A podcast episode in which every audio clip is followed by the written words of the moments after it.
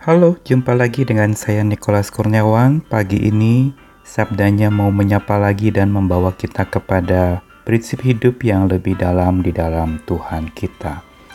Matius 20 ayat 20 dan 21 Maka datanglah ibu anak-anak Sebedius serta anak-anaknya itu kepada Yesus lalu sujud di hadapannya untuk meminta sesuatu kepadanya.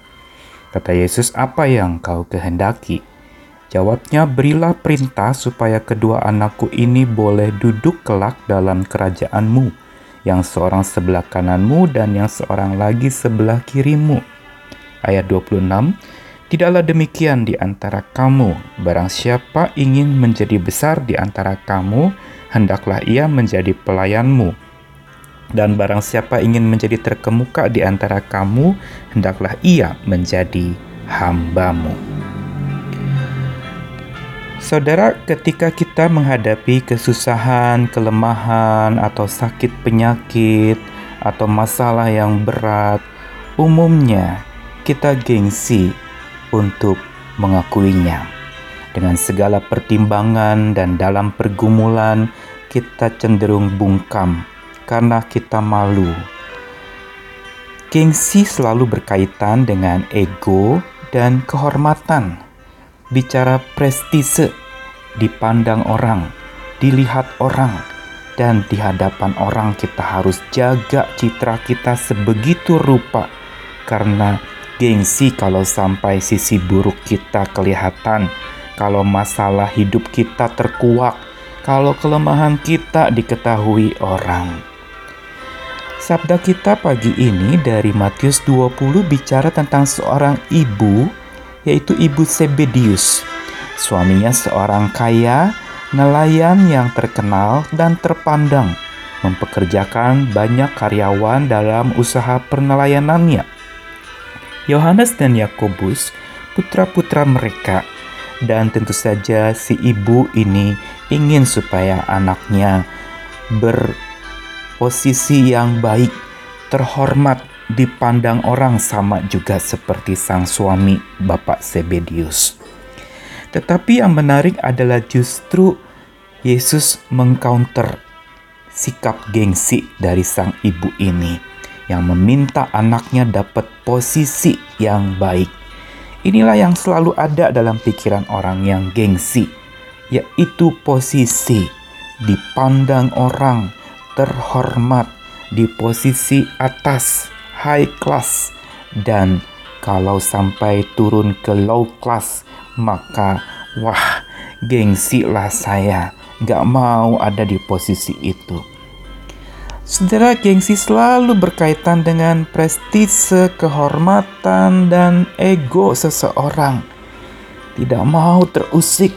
Egonya itu adalah bicara tentang pride, tentang satu kebanggaan, tentang bagaimana dia boleh dihormati orang lain.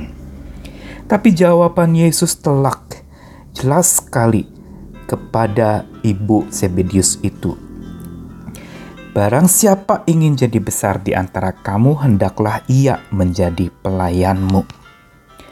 Di sini Tuhan Yesus ingin mengajarkan satu prinsip penting. Dia justru menegur dan mengingatkan tentang posisi yang sebenarnya itu tidak layak untuk diterima oleh seorang murid kalau mau mengabdi kepada Tuhan. Bukan posisi harusnya yang dikejar, tapi relasi kalau menjadi pelayan itu berarti seorang hamba dia harus dekat dengan yang dilayani.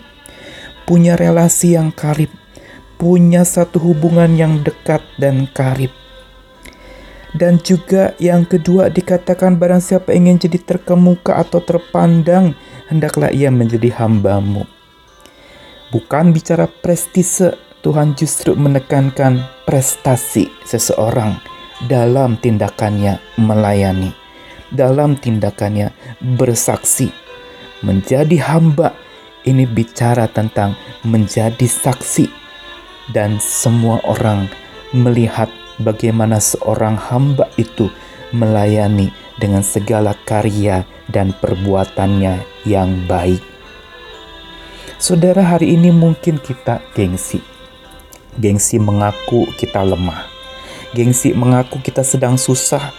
Gengsi mengaku kalau kita ini sedang kekurangan, sedang habis-habisan atau mungkin kita gengsi untuk mengakui kita sedang sakit parah. Kita sedang menderita. Kita sedang mengalami terkena sakit virus yang mengerikan itu. Di sini lalu kita menjadi berbohong demi gengsi. Saudara sabdanya pagi ini jelas menegur kita sekaligus membuat kita sadar untuk menghapus gengsi itu. Tapi terus menjadi saksi. Hapus gengsi, terus bersaksi seperti yang Tuhan minta. Hendaklah kamu jadi pelayan. Bila kau ingin terpandang justru engkau harus menjadi hamba yang berprestasi melakukan pelayanan dan karya-karya kasih untuk supaya orang melihat Tuhan melalui kita di dalam kita dan kita memancarkan Tuhan lewat perbuatan-perbuatan pelayanan kita. Pagi ini mari kita mulai jalani hari ini dengan satu tekad. Hapus gengsimu, terus bangun dirimu menjadi saksi Tuhan Di mana pun kau berada, sadarilah bahwa hidupmu itu sebentar. Gunakan itu untuk melayani Tuhan.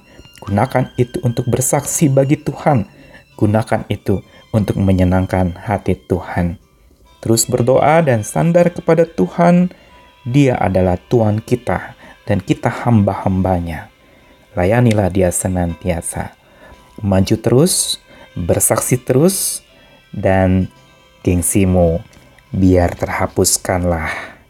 Salam pagi, selamat beraktivitas. Amin.